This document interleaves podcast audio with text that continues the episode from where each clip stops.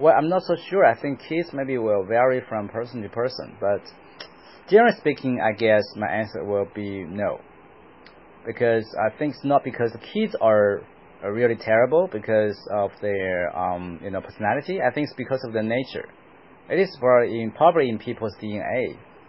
Uh, when people were born, uh, when they were young, they will probably follow their basic instincts more.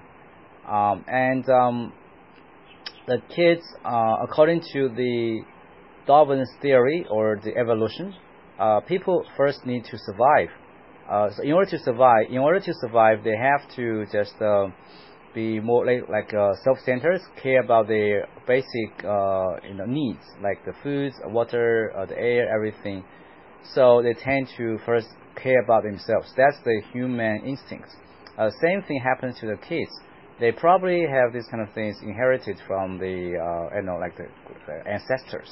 So usually, if you ask them to share, they usually will say no. So the kids need the parents or people around them to nurture them, to educate them, to know uh, in the society you have to know how when to share and how to share with others. Otherwise, if you are just being self-centered, uh, you cannot get any friendship or any help from other people.